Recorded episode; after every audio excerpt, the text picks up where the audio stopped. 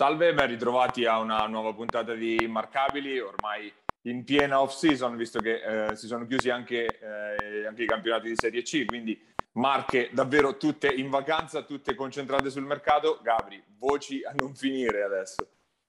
Finalmente arriva la ciccia, no? Paglia i rumors, le cose. Cercheremo di filtrare tra il fantabasket, il basket pseudo-vero e le ufficialità.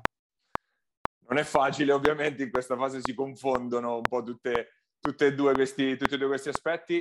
Partiamo ovviamente dalla serie più alta, che da adesso in poi sarà la Serie A2 per noi, visto che c'è appunto l'Aristopro Fabriano che sta iniziando a riordinare le idee in vista dello sbarco nel secondo campionato nazionale. Sembra ormai pressoché definita la scelta del campo, dovrebbe, anche se ancora non c'è l'ufficialità, essere il Palavaldinelli di Osimo, ormai chiaro favorito, anche perché l'alternativa Foligno non è stata poi mai davvero così in corsa, quindi dovrebbe essere Osimo la sede delle partite della prossima stagione per la Janus, che inizia però anche a muoversi sul mercato.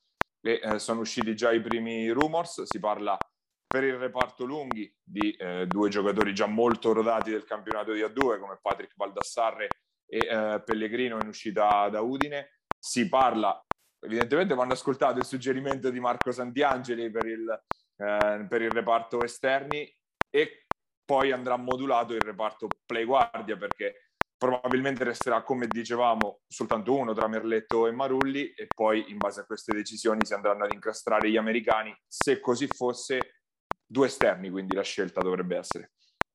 Anche se leggevo che Marulli potrebbe rimanere come cambio a prescindere da Merletto, come cambio in entrata dalla panchina, che potrebbe anche avere un senso.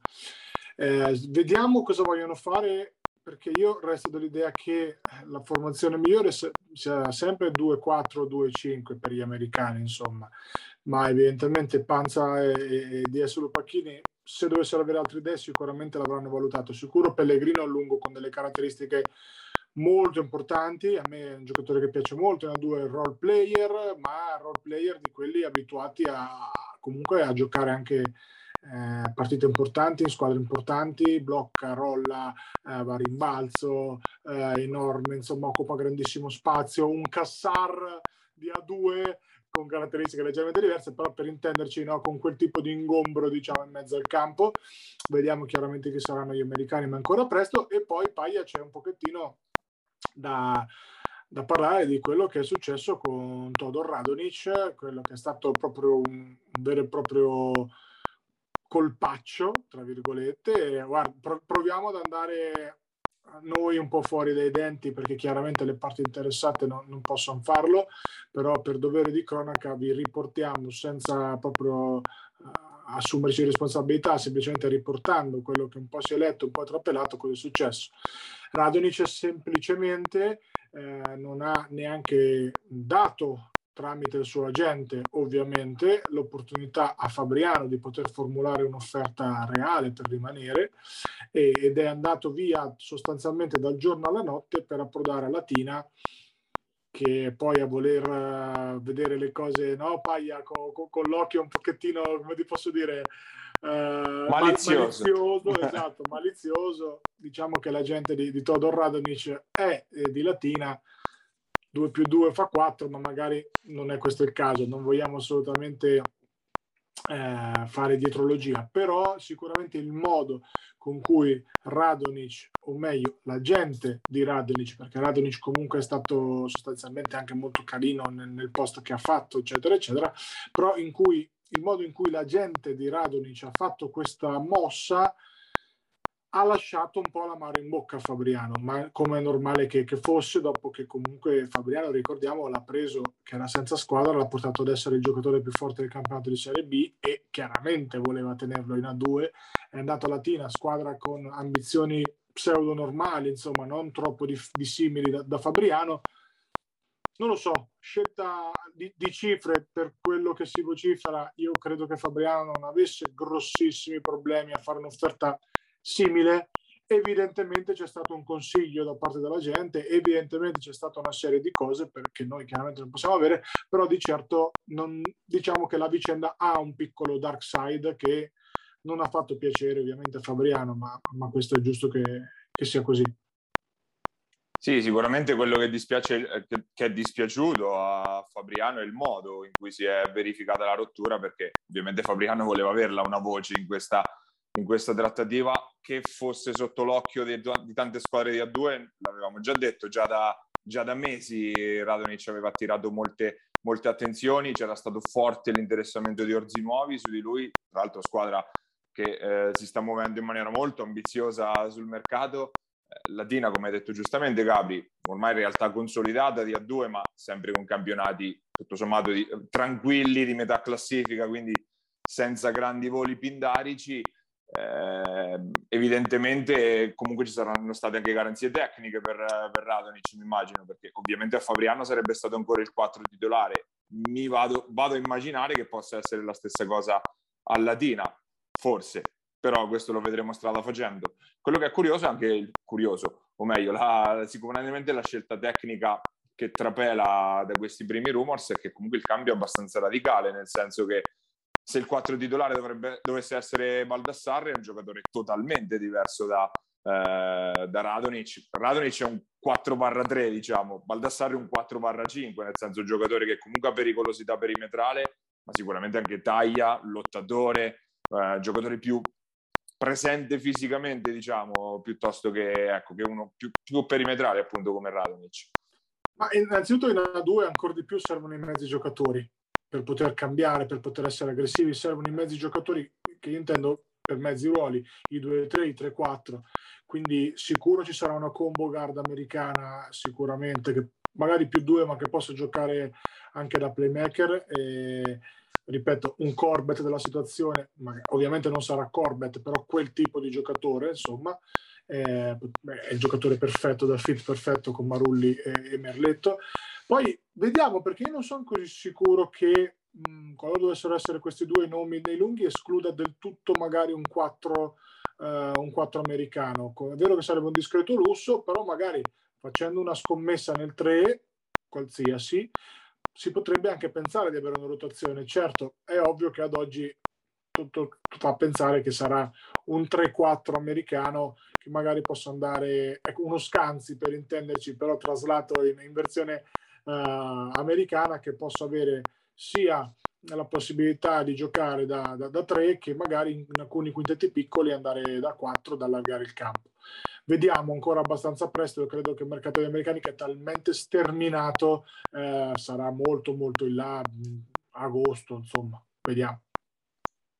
Sì, quella potrebbe essere un'altra lettura, anche se sarebbe un bel lusso partire con Baldassarre o Pellegrino dalla panchina, quindi diciamo che per adesso si è delineato questo scenario, perché si immagina una Fabriano che come prima stagione in A2 possa non essere così ambiziosa, ecco, quindi andare verso la ricerca di una salvezza, e quindi con un roster con qualche necessaria scommessa. Però vedremo, appunto, strada facendo. Per ora non c'è nessuna ufficialità da Fabriano, e quindi si sta prendendo i suoi tempi, anche perché immagino la questione logistica sia comunque ancora primaria. Si parlano anche di aggiunte a livello societario, perché sono girati alcuni nomi ne aveva parlato anche coach Pansa, di un allargamento magari della compagine societaria, inserire una persona nel ruolo di team manager, o comunque in quell'area operativa lì, diciamo. È uscito il nome di Pietro Scivetta, che già questo l'aveva fatto a Casale Monferrato. Vedremo se sarà un profilo ideale comunque per la Janus, che comunque, dicevamo, non c'è ancora niente di definito. Scendendo invece in Serie B, siamo entrati davvero dentro al mercato, soprattutto Ancona e Iesi, per quanto riguarda le nostre, stanno facendo fuoco e fiamme. Ancona va verso la definizione almeno del quintetto, già fermati appunto Panzini e Centanni, ufficializzato anche Cacace, quindi 1, 2, 3 sono già piazzati. Cosa succederà nel reparto lunghi sarà la vera chiave delle ambizioni che potrà avere comunque la Luciana Mosconi. Uscito Leggio, chiamata importante, quindi ci sta che sia andato. Arriverà Quarisa, quasi sicuramente, insomma, credo che sia una questione di giorni. Arriverà Quarisa, come avevamo anticipato ormai da mesi, ma insomma nulla di nuovo. Vediamo come finiscono la panchina, perché comunque questa è una decisione importante. si vocifera di un possibile cambio anche qui a livello dirigenziale con un Vacirca che, insomma, anche a leggere i quotidiani specializzati, potrebbe essere in uscita con un ritorno, quello di Marcello Chiodoni, in quota Ancona, di cui si parla già in maniera molto molto insistente da qualche settimana, e chiaramente questa è una notizia importante, no, Paia? Insomma, non, sì, la territorialità sicuramente, con un occhio al budget. Ecco, credo che Ancona sia quest'anno in questa modalità, quindi territorialità, un occhio al budget, vediamo se a questo punto Pozzetti diventa il 4 titolare, cosa che ovviamente potrebbe far tranquillamente. Sicuro c'è bisogno di un altro lungo, sicuro c'è bisogno, secondo me, per fare un campionato di altissimo vertice, di un altro esterno, cambio del play importante, possibilmente under, ma comunque deve essere un cambio del play che possa giocare in minuti veri, perché poi i vari Annibaldi, Gospodino non dovrebbe restare, quasi impossibile. Si è parlato di Yannick Giombini come quarto lungo, ma credo che Yannick giustamente ambisca a giocare un po' di più. Ricordiamo che è un ragazzo che è 2 anni che tocca poco il campo in A2, però comunque sia tiene quel livello lì fisico in allenamento, quindi abbia ambizioni legittime, a mio avviso, di poter giocare in Serie B. Vediamo insomma come si andrà completando. Insomma, ancora un pezzo avanti, ma non avevamo dubbi, l'idea è molto chiara fin dall'inizio, insomma, tutto abbastanza nei binari, no, Paia, che ci aspettavamo.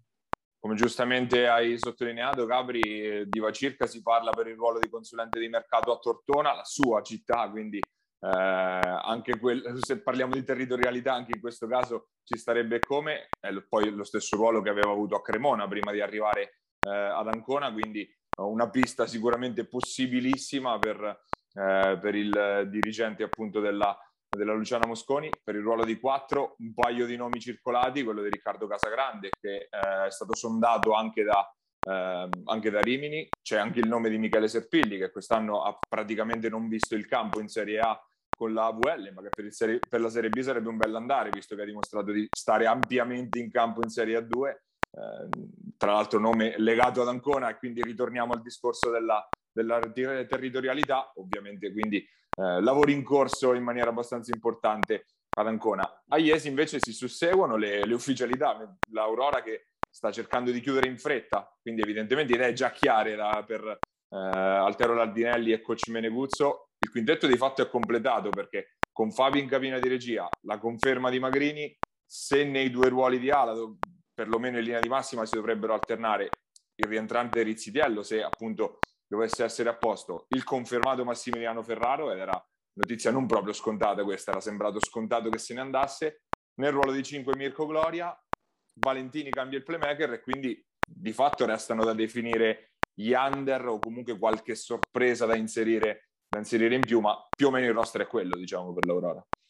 Più o meno è quello, il percorso è quello. Secondo me c'è qualcosina in meno ai nastri di partenza rispetto all'anno scorso, perché Giacché secondo me ha un upside maggiore rispetto a Fabi, che comunque è un giocatore di sicuro affidamento, ma non ha quel, come ti posso dire, quel guizzo chiaramente di un super Giacché, come è normale che fosse. È vero che insomma, manca una bocca da fuoco, secondo me, nel 3, perché insomma Magrini da solo, Giacché faceva anche canestro, quindi potrebbe mancare una bocca da fuoco che magari potrebbe entrare dalla panchina.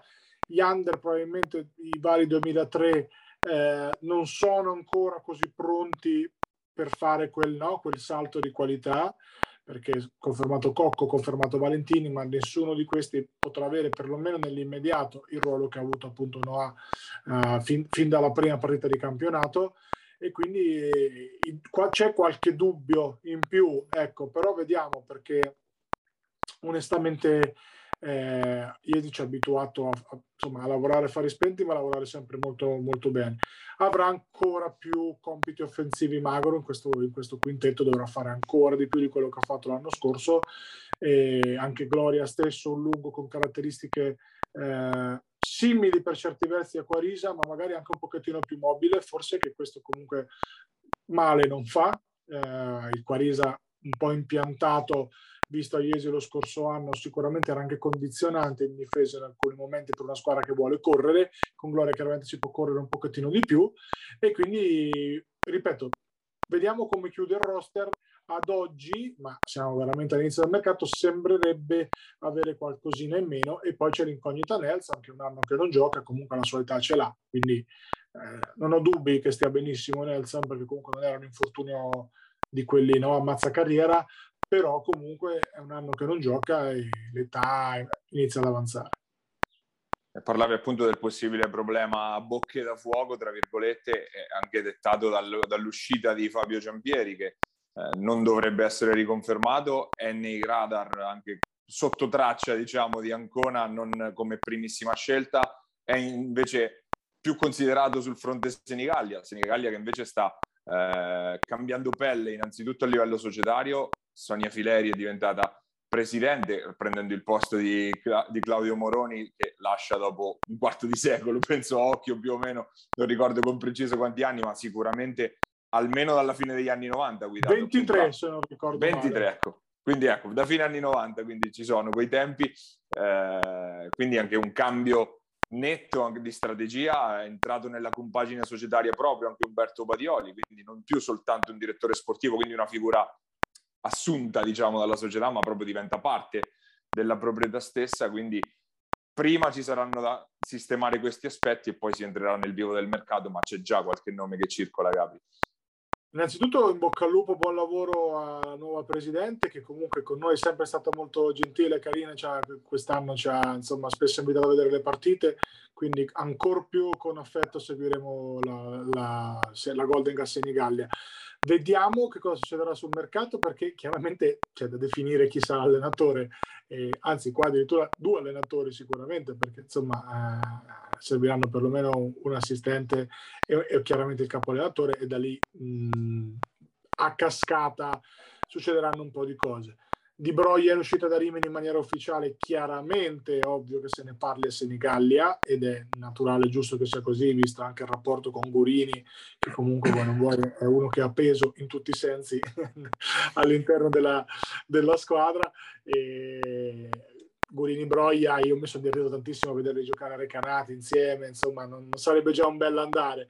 Di Giacomini probabilmente dovrà fare a meno la Goldnegas, perché per motivi di lavoro scenderà di categoria, anche questa notizia di cui già si sapeva. Non dovrebbe andare al Bramante, ma probabilmente da quelle parti, e per il resto ancora talmente tanto in alto mare, però Senigallia che sembra voler approfittare di questo cambio per dare una sterzata generale, no? Che è normale dopo tanti anni che insomma, di consolidamento, di lavoro sempre fatto ad altissimo livello, provare anche a fare qualcosa di nuovo. Siamo molto curiosi di seguire il nuovo corso, ripeto, per adesso ancora prestissimo, come hai detto tu Paglia, ma credo che a breve insomma qualcosa si muoverà. Si era parlato anche di Ciarpella come possibile allenatore di Senigallia, Ciarpella che ha formalizzato la propria uscita, perché non è stata una, insomma, come ti posso dire, dal comunicato sembrava quasi, no, una cosa a metà, in realtà aveva un'uscita che lui ha esercitato per provare ad andare a fare un'esperienza fuori dalla propria Montegranaro, quindi magari poi anche qui possiamo introdurre il discorso verso il sud delle Marche.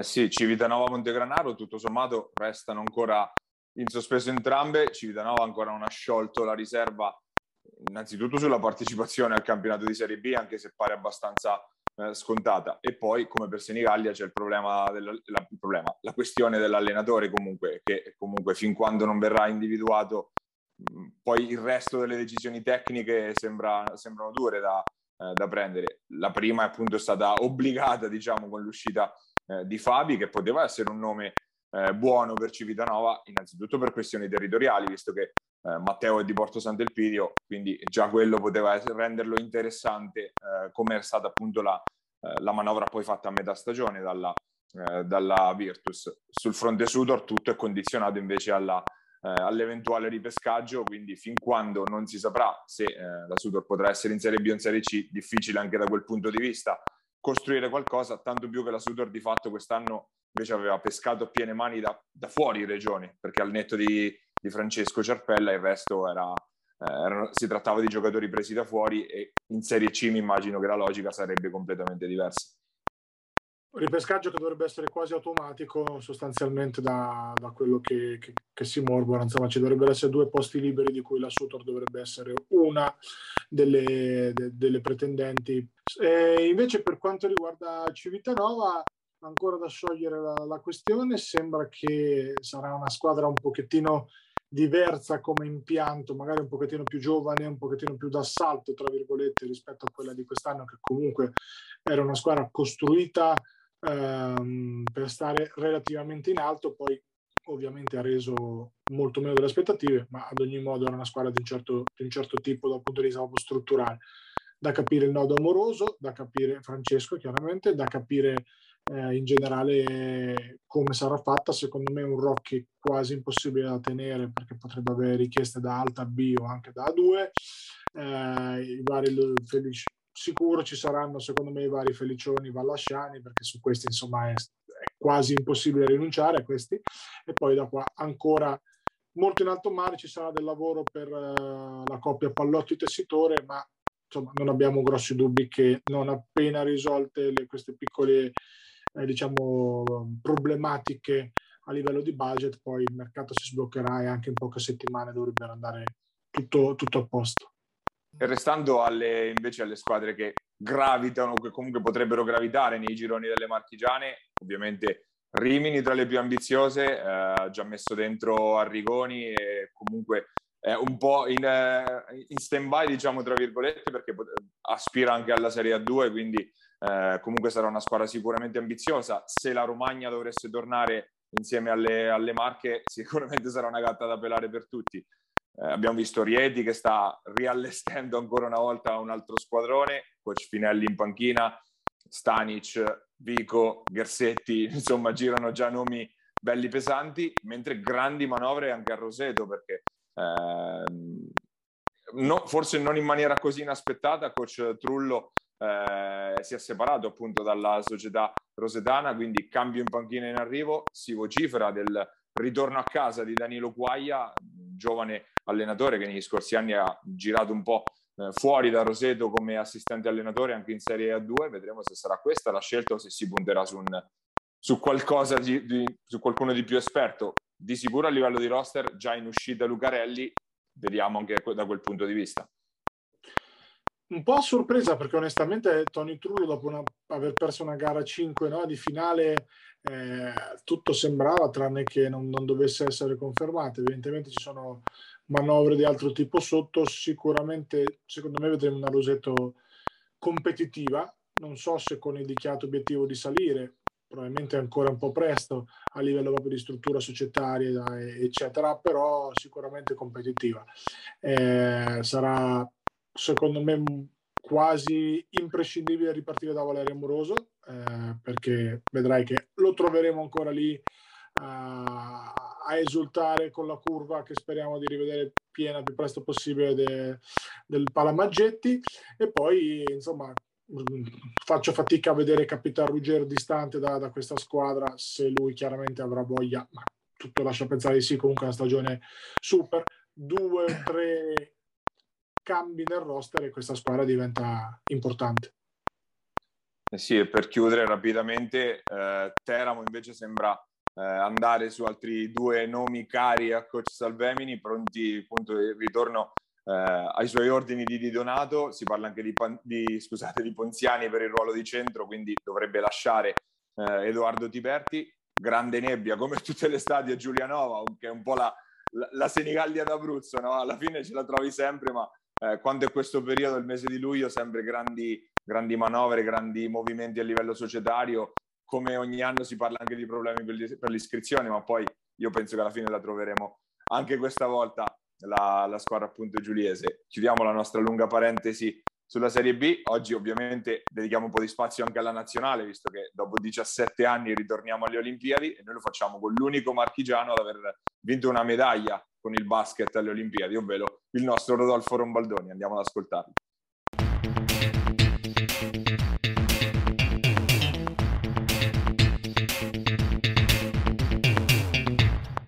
E siamo onorati di avere oggi come nostro ospite un grande nome del nostro basket. Abbiamo Rodolfo Rombaldoni. Grazie innanzitutto di aver accettato il nostro invito.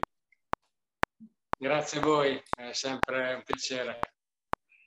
Ovviamente, viste le ultime vicissitudini, parliamo molto di nazionale, parliamo molto di Olimpiadi, nazionale che è tornata appunto alle Olimpiadi 17 anni dopo quella cavalcata trionfale del 2004. Tu Rodolfo fosti uno dei protagonisti di quella cavalcata. Che effetto ha fatto vedere questa squadra arrivare dove più o meno eravate arrivati voi, insomma? Ma personalmente non ripenso alla mia esperienza, ma la vivo proprio da italiano che guarda la nazionale, e ti riempie il cuore di gioia, perché potevano giocare anche a ping pong, ma le emozioni sono comunque immense. C'è stato ovviamente, come sempre in Italia, grande dibattito sulle convocazioni, riportare Gallinari, anche se non c'era stato in una prima fase. Tu vivesti qualcosa di simile, rimanendo fuori dalla nazionale del 2003, rientrando poi in quella del 2004. Come si vivono queste fasi per un giocatore che magari non è certo del posto, diciamo, tra virgolette? Ma certo che io mi ricordo che per me fu una grande lezione rimanere fuori dall'europeo, perché dicevo che adesso si vede che non è abbastanza, devo dare ancora di più, e infatti mi ha aiutato molto a me questa esclusione. Però ognuno poi le vive in maniera diversa, insomma, non siamo sicuramente tutti uguali. Quello che posso dire sicuramente, quando parliamo di Gallinari, forse uno dei giocatori più forti mai esistiti in Italia, quindi sicuramente come fai a privarti di uno così? È insensato. Quindi se il concetto è la priorità il gruppo, Gallinari tutta la vita deve andare in nazionale.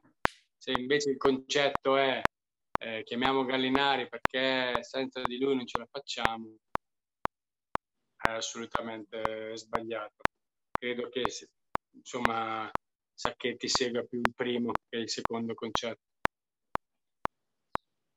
Ne avevamo parlato già qualche tempo fa, quando avevamo avuto ospite anche Luca Garri, tuo compagno di quella spedizione. Cos'è che rende uniche le Olimpiadi rispetto per esempio al Mondiale, all'Europeo, un'altra, insomma, qualsiasi altra competizione poi? Cioè, di per sé si sa già che le Olimpiadi è una selezione dei migliori atleti del mondo. La giochi una volta ogni 4 anni, ti devi qualificare, insomma sono già tante cose che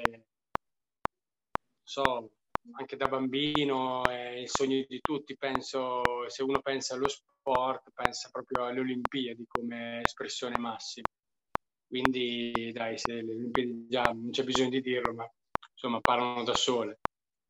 Poi ovviamente quando sei là devi essere un po' bravo a non pensarci, ecco, ti concentri su quello che stai facendo, sul tuo sport, sulla tua gara, tra virgolette, sul tuo lavoro, e quindi tutto passa.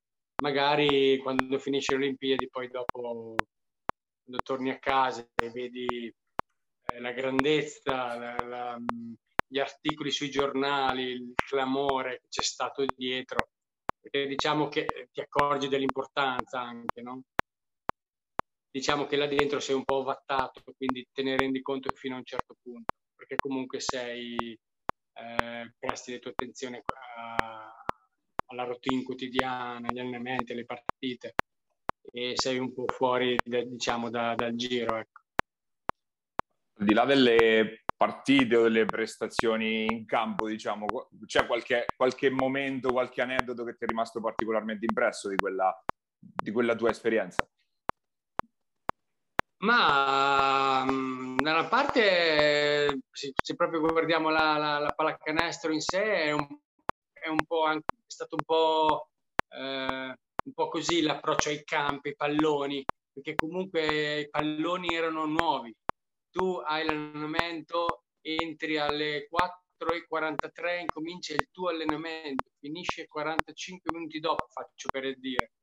Quindi sei lì inscatolato, il pullman parte al minuto esatto, quindi dovevi star lì già tutto pronto, insomma ti devi proprio adattare, devi pulirti le tue cose, cioè non c'è nessuno che ti prepara da mangiare, se non che tu vai in mensa, fai le tue robe, torni, ti organizzi. Quindi è bello, la giornata è proprio bella tosta, perché magari a casa è altre routine, altre cose. Per quanto riguarda poi magari qualche cosa di divertente, sì, sicuramente c'è, cioè, per esempio, una cosa che racconto sempre è che tra una partita e l'altra ci si allena, oltre all'allenamento di pallacanestro poi è allestita dentro il villaggio olimpico anche la palestra pesi, e quindi io andavo a fare i pesi. E solo che là non avevo pensato che, insomma, vai a fare i pesi, vicino c'hai magari una ragazza che alza il triplo dei tuoi pesi e ti senti, cioè, una nullità, dici: ma io qua cosa ci sto a fare? Perché sono qua? Grazie a uno sport di squadra. Ma lo stesso, per esempio, dopo la palestra, dopo l'allenamento dei pesi, per tornare in camera passi a fianco alla pista d'atletica e dal vivo vedi allenarsi due cagnotti, tu ti immedesimi e dici: quanti giri reggo? 1, 2, 3 a quel livello lì, e loro sono lì, sono stato lì 20 minuti, sono lì che girano. È uno pseudo scatto, ma non sto scherzando. Oppure vedi uno che fa, penso magari faceva il decathlon, quello che faceva, vedi dal vivo uno che salta 6 metri salti in lungo, 6 metri che a livello mondiale non è niente, ma vederli dal vivo 6 metri sono 6, cioè non sono 3, 4, capito? Cioè, è impressionante. Parlando un po' invece di te, no? Così andiamo anche sul personale. La tua carriera, insomma, basta leggerla, c'è poco da discutere. Quali pensi che sono state le tappe fondamentali che ti hanno formato sia come giocatore che come magari come persona, anche in relazione alle persone, non necessariamente allenatori, ma magari dirigenti, giocatori che hanno giocato un ruolo così importante? Come diciamo a livello di pallacanestro ho avuto come allenatore Dule Vujosevic a Pistoia, e diciamo lì è stato la prima grossa impronta. Ho avuto un anno praticamente doppia seduta, mattina, pomeriggio, vedi proprio, ho avuto lì una grossa trasformazione. Ok, poi per esempio alla Fortitudo con Repescia è stato sicuramente uno degli allenatori più bravi che ho avuto, sia a livello umano sia sotto l'aspetto tecnico-tattico. E poi sì, ci sono state diverse persone che a seconda del momento, insomma, mi hanno aiutato, magari amici, ne so, anche qualche parente, ma non qualcuno in particolare, ecco. Compagni di squadra che ricordi con più piacere, insomma, per vari motivi, o perché ti sei trovato bene in campo o fuori? Ma io ho legato molto con parecchi con cui sono stato, quindi ti nascondo che magari, cioè, Maggioli, Righetti, Bulleri. No, non per forza devo aver giocato assieme nel club, certo. Ma la nazionale ci ha unito molto in diversi anni. Quindi lo stesso Cararetto, cioè, ne ho tanti. Adesso non voglio discriminare qualcuno, però poi magari ci sentiamo poco, ma quando ti ribecchi è come se non fosse passato il tempo. Cittadini, per esempio. insomma ne ho diversi. E attualmente, se non sbaglio, ti stai anche dedicando un po' allo sviluppo individuale, no? Di alcuni giocatori, giusto? Di alcuni ragazzi, sì, magari. Sì, abbiamo creato questa Academy che adesso per il momento è solo estiva, però insomma, c'è l'idea di fare un progetto anche a 360 gradi durante l'anno, e è molto interessante perché appunto vai a curare proprio il dettaglio tecnico anche con il giocatore senior, quindi non è che arriva il giocatore senior e lo alleni o lui fa le sue cose e dici cosa fare. E c'è qualche giovane, qualche ragazzo anche magari senior, parlo di 22, 23, 24, anche sotto, in cui ti rivedi un pochettino sia tecnicamente che magari per approccio al lavoro, con cui hai lavorato, con cui magari guardando semplicemente le partite? Sai, io ero un soldatino, poi ovvio che avevo il mio talento, anzi poi l'ho riscoperto negli anni, perché prima proprio forse mi auto anche limitavo a voler comunque soddisfare le esigenze dell'allenatore tutto e per tutto, senza voler straffare. Quindi poi negli anni invece mi sono un po' riscoperto. E, insomma, la dedizione al lavoro io mi rivedo un po'.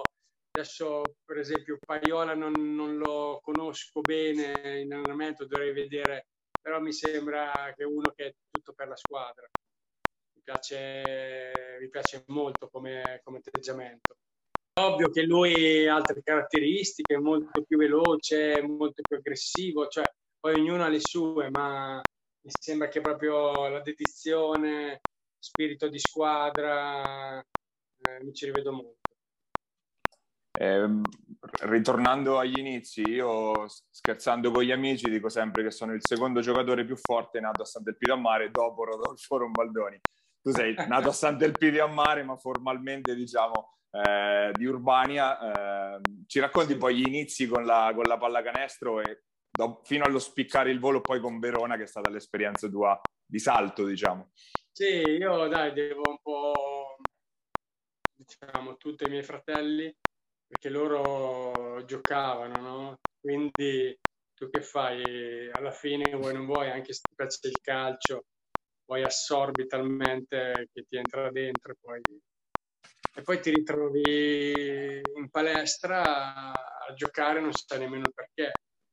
E mio cognato, al tempo moroso di mia sorella, era il playmaker titolare della prima squadra che c'era Urbani, quindi una serie di cose che mi hanno fatto appassionare, fino a che poi, arrivato in prima squadra, sono stato visionato da Blasone, che al tempo ancora allenava, aveva contatti con diverse società, perché il figlio giocava nella mia squadra. E appena visto questo ragazzino, 14 anni, gambe lunghe, braccia lunghe, tutto mezzo scordinato, così, ha pensato bene di spargere un po' la voce. E poi ho fatto un provino a Verona e sono andato a Verona. Ne feci uno a Cantù, poi fece il primo raduno nazionale juniores, e fu il primo raduno della nazionale anche per Maggioli. Abbiamo delle foto, siamo irriconoscibili. Se le pubblico forse mi denuncia. Inguardabili. Maggioli, che poi è ritrovato qualche anno dopo a Iesi, se non sbaglio, no? In quella, sì, che è stata... Sì, poi ci siamo beccati mille volte. Cioè. Adesso ci vediamo anche domenica, insomma, ci sentiamo sempre, dai. Per chiudere il cerchio, di quella squadra del 2004 siete rimasti in attività tu e Luca Garri. Tu per quanto vai avanti ancora? Ma io ci sto pensando, perché quest'anno alla fine è andata anche bene, perché abbiamo vinto il campionato, dalla C Silver adesso facciamo la C Gold, e ho finito bene, sto bene. Ovvio che comunque non ho la velocità, però sono, insomma, mi piacerebbe fare un altro anno, ecco, non lo nascondo, anche se la Gold comincia a essere molto impegnativa a livello fisico, perché lì il ritmo è molto più alto, trovi atleti insomma preparati, e sono un po' combattuto. Diciamo che mi trovo molto bene con l'allenatore, quindi potrebbe essere che se lui è capace a gestirmi, insomma, penso di poter fare un altro anno. Io ti ringrazio, Rodolfo, per la disponibilità e buona prossima stagione, allora. Vai, grazie mille. Grazie ancora. Mille. Un abbraccio a tutti. Ciao. Ciao, anche a te. Lavoro. Ciao. Ciao a tutti. Ciao, ciao, ciao, ciao, ciao, ciao, ciao, ciao.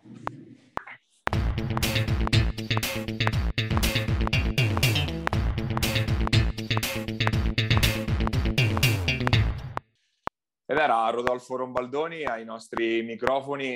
Parliamo ora invece di Serie C. Anche lui l'anno prossimo sarà in Serie C, come ci ha appena detto, ma difficilmente lo vedremo dalle nostre parti. Parliamo di C Gold marchigiana. Innanzitutto si è chiusa la stagione del Pescara Basket, l'ultima, diciamo, delle nostre, tra virgolette, ad essere rimasta in corsa. Lo spareggio, la semifinale di spareggio con Saronno è stata una tragedia, tra virgolette, per Pescara, sconfitta non troppo nettamente fuori casa, una prestazione anche di cuore quella dei ragazzi bianco-blu. In casa è stata una vera mattanza e non era neanche lecito aspettarsela, appunto, anche alla luce delle prestazioni quantomeno di voglia, di carattere della squadra di coach Manucini, che però alla fine alla lunga l'ha pagata questa, il fatto di avere un roster, come abbiamo detto più di una volta, fin troppo corto.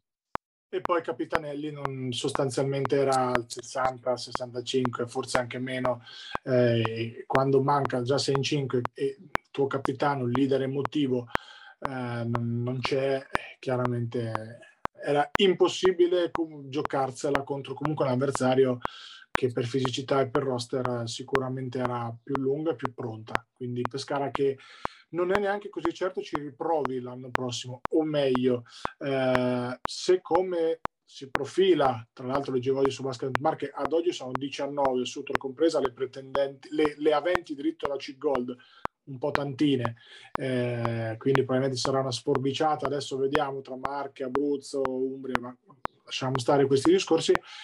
Se come sembra sarà una C-Gold a livello ipercompetitivo, probabilmente il Pescara potrebbe anche decidere di fare una scelta conservativa, di fare comunque una squadra da playoff, ma continuare ad investire sui propri giovani, che è il reale interesse che in questo momento ha la società di Pescara. Vediamo, perché poi quando hai comunque sfiorato la Serie B, sei andato a 20 minuti sostanzialmente dalla promozione in Serie B, poi ci vuoi provare l'anno dopo, è quasi sempre così, però ecco, non così automatico. Una C-Gold che si preannuncia di livello molto molto alto, Amatori Pescara che ha rifirmato Dondur e sta trattando uno straniero di pari livello, e quindi già si parte un pezzo avanti, comunque saranno sicuramente competitivi. Poi si parla chiaramente di una Foligno che ha appena vinto la Coppa del Centenario, sicuramente l'impianto è quello, se metteranno magari degli stranieri sarà già molto buona. Bramante che farà delle modifiche, ecco che il Broglia di prima in ottica Senigallia diventa buono se non buonissimo anche per Bramante, quindi potrebbero andare in giro con Broglia, Panzieri, Pipitone, auguri a tutti gli altri, perché sono tre che la B la fanno domani mattina, grossi. Un'entrata negli esterni secondo me è lecito aspettarsela anche da Bramante, che ci riproverà e sarà probabilmente la squadra da battere ai nastri di partenza. Chieti comunque sembra avere un buon budget per fare un campionato di buon livello, e poi c'è Paglia la Taurus che si è guadagnata sul campo il diritto a giocarsela questa C-Gold. Sì, perché alla fine, volenti o nolenti, ci abbiamo preso noi allora col pronostico il Taurus che sale in C-Gold battendo a gara 3 fuori casa il Metauro Basket, Metauro che, lo ricordiamo, all'attenuante del cambio forzato di coach all'imbocco dei playoff, quindi sicuramente una sbandata da quel punto di vista c'è stata, ma Taurus che dopo aver singhiozzato parecchio della stagione re alla fine si è aggrappata ai suoi talenti. Ovviamente Chiorri in gara 2 l'avevamo già detto con 32 punti, ma un grande Curzi anche in gara 3, e poi le follie di Perini nel finale che hanno un po' sancito un po' questo nervosismo, questo vaso che si è rotto per il Metauro dopo una stagione, questa breve comunque stagione, che per loro era stata molto positiva. Evidentemente poi sì, siamo del mestiere, perché a quanto pare ci avevamo preso, insomma, quando dicevamo che la Taurus era la squadra da battere, era la squadra da battere, ma perché la stagione regolare è una cosa, poi ci sono i playoff, ci sono gli accoppiamenti di playoff e bisogna avere i giocatori abituati a giocarle, queste partite qua.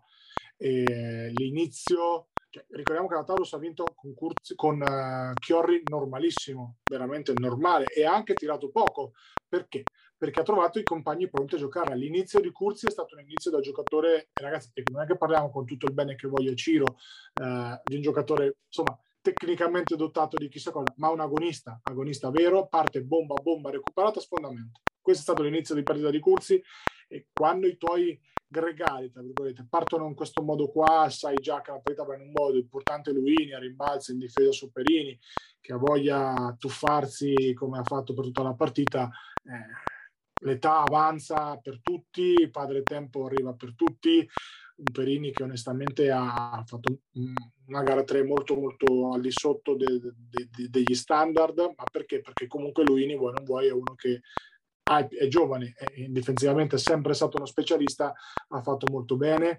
Poi ovvio che il terzo quarto, soprattutto di Paiola, è stato un terzo quarto importante, ha spaccato un po' la partita, ma ripeto, quindi quest'anno è l'anno dei Paiola che vincono i campionati, insomma. È l'anno dei Paiola che vincono i campionati, è un anno un po' strano per tutti, ma ripeto, la Taurus è sempre stata la mia favorita, mai nascosto, anche perché, come dicevo, Clementi può fare un campionato super, ma poi perdere la palla decisiva che manda in contropiede per il 2+1 che chiude di fatto la partita, e anche qui una gara 3 molto al di sotto di Clementi, con insomma tanti errori dal campo, tanti punti, quasi tutti su tiro libero, perché è normale, perché ragazzi è normale, perché una finale in casa è tutta la pressione del mondo, e se sei giovane e non l'hai mai giocata queste partite qua è quasi obbligatorio, no? Poi a perdere per imparare a vincere, sembra una banalità, ma è normale che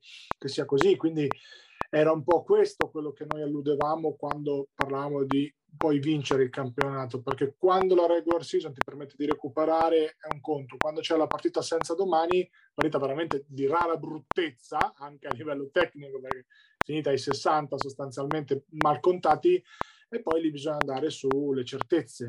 È ovvio che Jacopo Spadoni non è che potesse fare miracoli, non è il suo capo allenatore, chiaramente qualche quintetto un po' rivedibile, lì basta un minuto in cui sbagli quintetto e chiaramente l'inerzia passa totalmente da un'altra parte in una finale. E il nervosismo con cui Metauro ha chiuso la partita, con Perini che va a strattonare quasi a voler picchiare veramente, insomma l'arbitro si è preso 6 mesi di squalifica, anche troppo pochi per come la vedo io, denuncia il fatto che questa Metauro non era pronta per vincerlo, perché una squadra pronta, una squadra che va in campo tranquilla, sa di aspettarsi una battaglia, ma comunque trova un modo per vincere. Lo stesso Rosettani, che ha dominato per tutta la stagione, in finale è stato inesistente, perché è normale che sia così, perché è normale che sono ragazzi giovani, sono ragazzi che magari sono le prime esperienze in un campionato di C-Silver, che poi ripeto, questo è stato un campionato di C-Silver molto più vicino a una Serie D che è una C-Silver, perché secondo me nessuna delle due in un campionato normale avrebbe giocato la finale, forse neanche i playoff, perché comunque questo va sempre ricordato, perché anche la Sant'Elpidio di turno, piuttosto che Tolentino, Recanati, Montemarciano, avevano ambizioni diverse.